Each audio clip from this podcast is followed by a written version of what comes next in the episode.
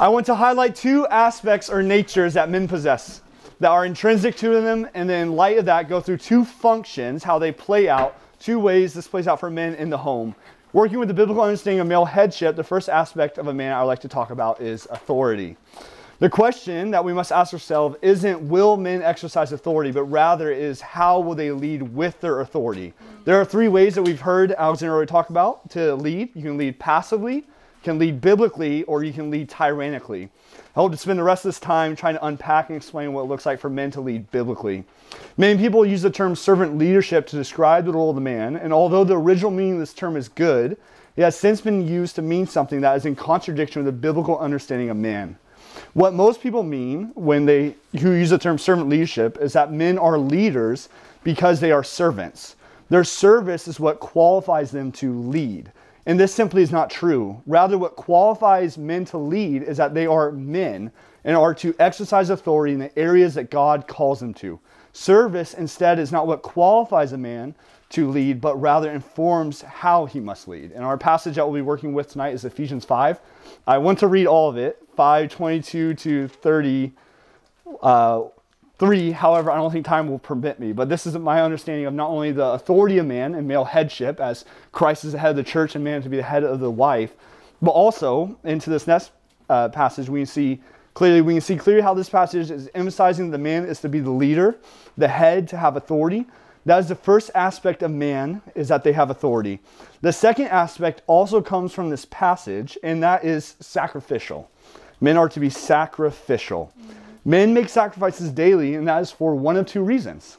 It will either be for own personal gain, uh, to build up their own needs, to extend their own, their own influence, to make themselves more powerful, to gratify their own flesh, or men will sacrifice for the better of those around them, specifically those that have been entrusted to them.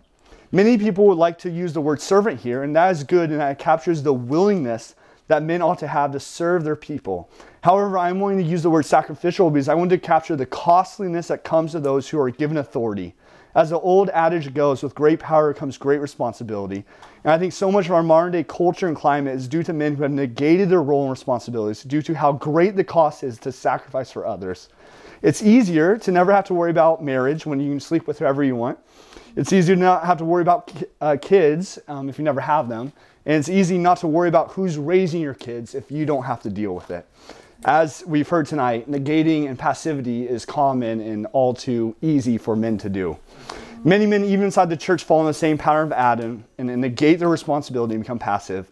Being a man should not be easy, it should be killing you. You are, after all, dying to self for the benefit of others, but it is a glorious calling. So, men have been given authority. We are to exemplify Christ and exercise rule. But the way we do it is by Christ's example, being willing to do anything and everything, sacrificing no matter what the cost, even life itself, to nourish and cherish those that God has entrusted to us. The nature of man is to exercise sacrificial rule. This is exercised in two main ways, the two functions I like to talk about, and that is protector and provider. I don't have time to go in where I'm pulling this from here in um, Genesis, but I like to highlight it real quickly. First, in Genesis 1, we see the creation mandate. And Adam is in the garden, was tasked to work and care for the garden. We can see that God provided everything needed for Adam to provide for himself. It's not that Adam sits still and does nothing, everything is given to him. He must work with his hands and on, on, and on all that God has put around him in order to get what he needs. Yes, if Eve is included in this, however, Adam needs Eve to be fruitful and multiply as well as filling the earth. He does, he does not explicitly need Eve for the rest because Adam already had dominion over all the plants and the animals before Eve existed. Thus, men are called to be providers and that they work in and with God's created order to gain provisions. Likewise, we have the second function of protector from Genesis 2:15. When the Lord commands Adam to keep the garden, this means to guard it or to protect it. Is Adam who is ta- tasked with protecting the Garden of Eden. As the last quote that Alexander wrapped up with, he should have taken a stick and beat the snake with it. But because Adam fails, the Lord replaces him with a cherubim and a flaming sword at the end of Genesis 3. And it's worth noting that both of these roles, both of these functions of Adam, are given to him before Eve was ever created. And thus, man was made to serve as provider and as protector. And so, as we were unpacking unpacking these functions, there are three main categories of doing so, and that is regards to physically, emotionally, and spiritually. Most of, of what I can say fall in both categories of provider and protector um, because you are providing what you protect and you are protecting what you provide. Um, it is probably worth saying that this doesn't mean that women do not provide or that women do not protect. They most certainly do, but in ways that are distinct to them as women, and not in the same way that men do as men. So the first function is provider. Man is not only created to work, but is built to work. When God calls us to something, this is true generally, He also provides what is necessary for the task. Men are made to work, and work we shall. Man is to provide everything that is necessary, necessary for his people, for his family to thrive. We see in Proverbs 6 that the sluggard is a great disgrace in the eyes of the Lord. And in 1 Timothy 5 8, the man who will not provide for his household is worse than an unbeliever. God, all throughout Scripture, is condemning slothfulness and laziness in those who are passive. So, then what all does being the provider entail? And so, some things to reflect on and consider.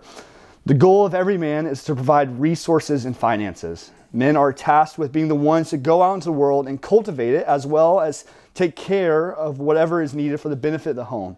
There is a reason why, and we talked about this at length, God brings upon his curses brings the curses upon Adam and Eve that he curses Adam's work, that he will not only do it by the sweat of his brow, but also that it will, it will now fight him back.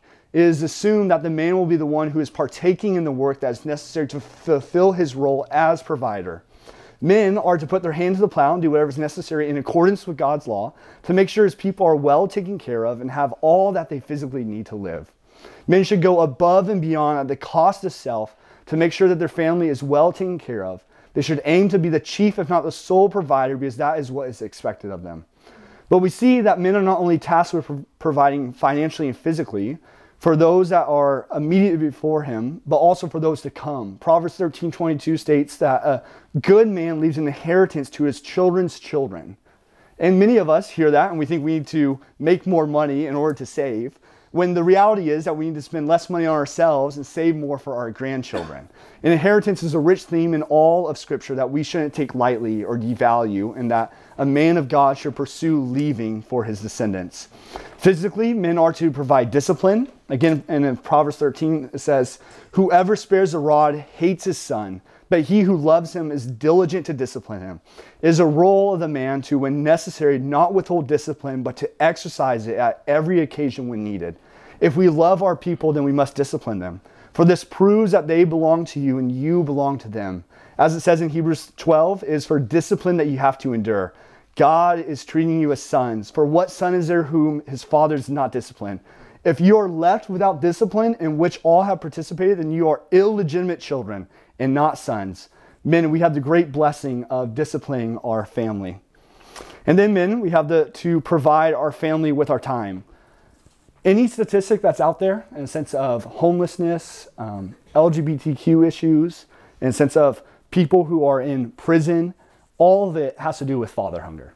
It, every, almost every single one of these statistics, over 50% plus, has to do with there not being a father in the home actually having an abusive, tyrannical father is far better than having no father at all. And that the benefits are high. And so father hunger is a pandemic in our culture in our day and age. And so as men, we are to provide our family with our time. We are to be present.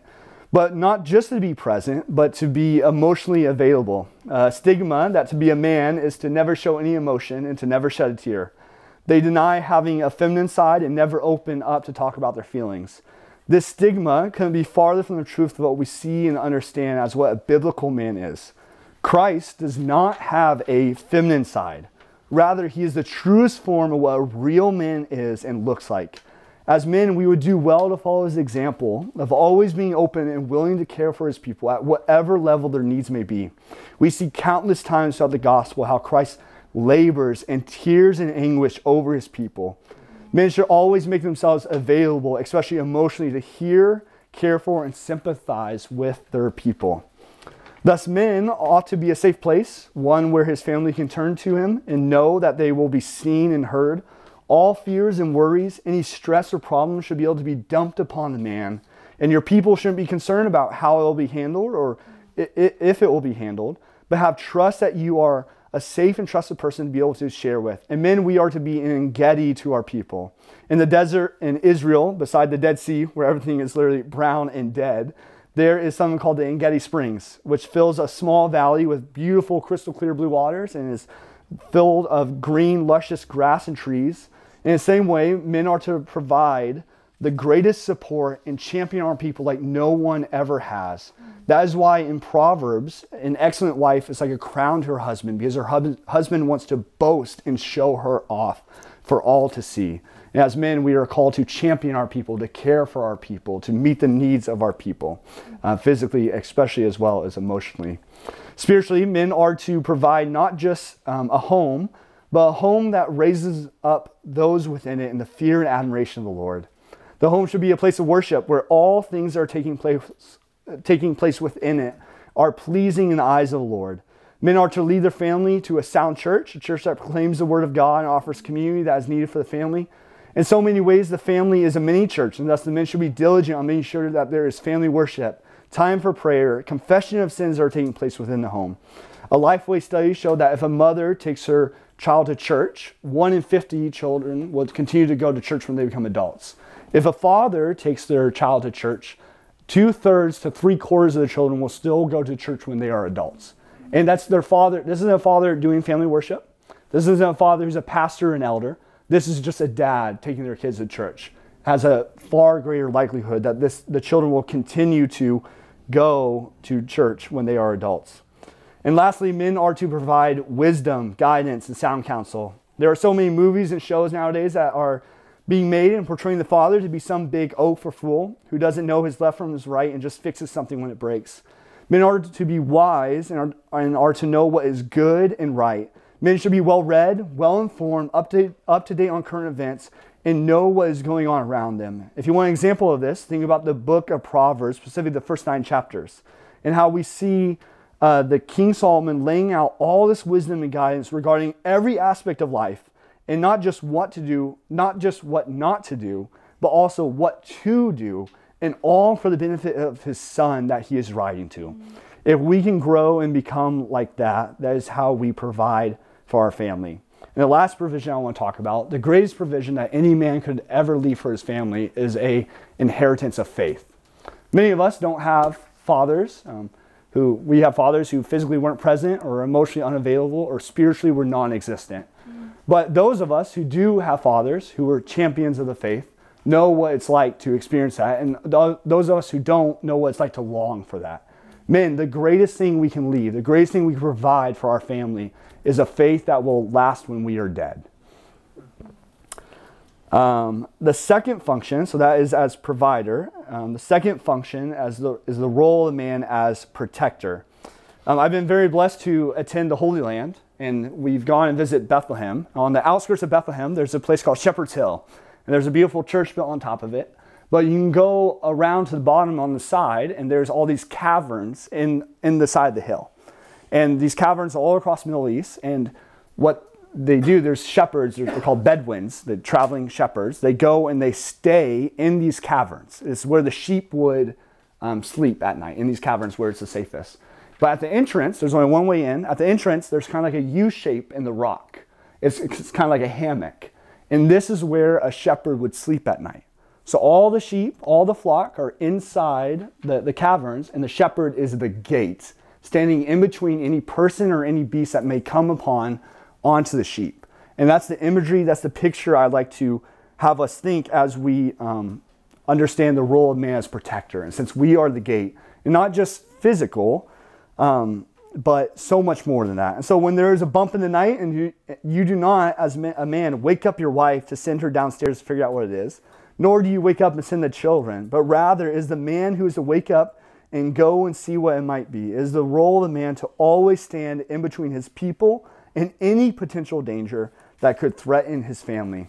But this is so much more than just physical danger. We live in a fallen world full of sin where there are relationships, views, and beliefs that pose great damage and will ruin any family. As men, we are to guard and keep the heart of our people. We serve a great God who is very jealous for his name and for the hearts of his people. We see at what great lengths God will go to draw and stir the hearts of people to him. So jealousy isn't always a bad thing. It is actually a wonderful, wonderful thing when a man is jealous for the heart of his people. This is why we read in Ephesians 5 that a man leaves his father and mother and holds fast. He clings to his wife. Thus, he should not be willing to share her with anyone in the same way that he knows her and shares her. Men are to guard the hearts of their people from others who would who are trying to deceive them or lead them away from him, as we see uh, Adam failed to do this in the garden. Uh, we should be mindful of opposite sex friends and the level of intimacy that is shared there, and or not that is healthy for someone who is in a marriage. It's very common in our culture today to have something called a work wife or a work husband, and that is in direct contradiction to what God has in mind for marriage and the sanctity and purity of marriage.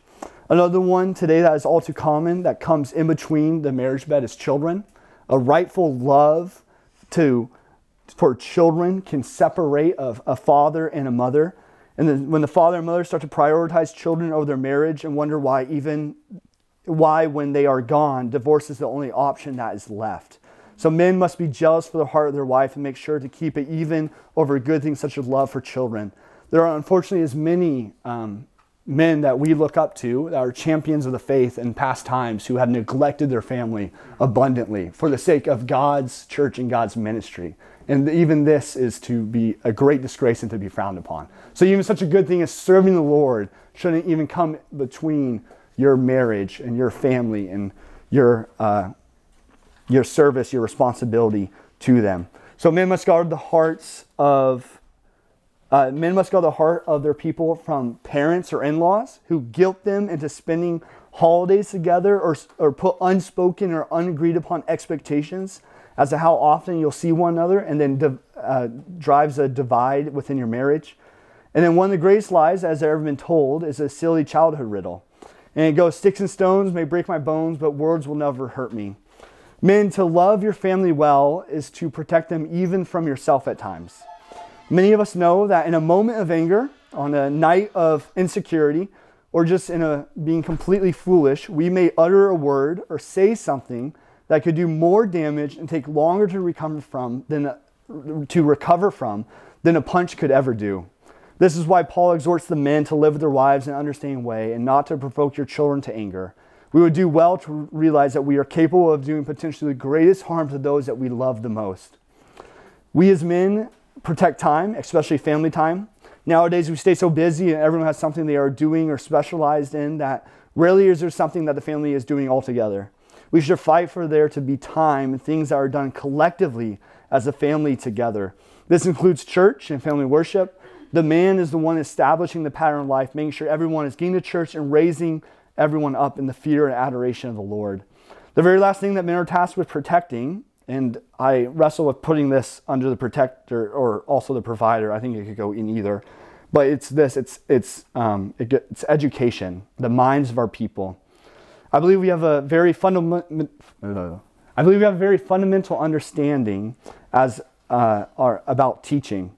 And when we understand the Great Commission and we see that Christ commands us to go and make disciples of all nations, baptizing in the name of the Father, the Son, and the Holy Ghost, teaching them to obey all that I've commanded you. Education, teaching is discipleship. It is discipleship. And so, thus, uh, teaching and, and education is spiritual in nature. And since that the, the gaining and understanding of wisdom of, of the world and the things of God will then lead us to a greater place of worship and awe of God.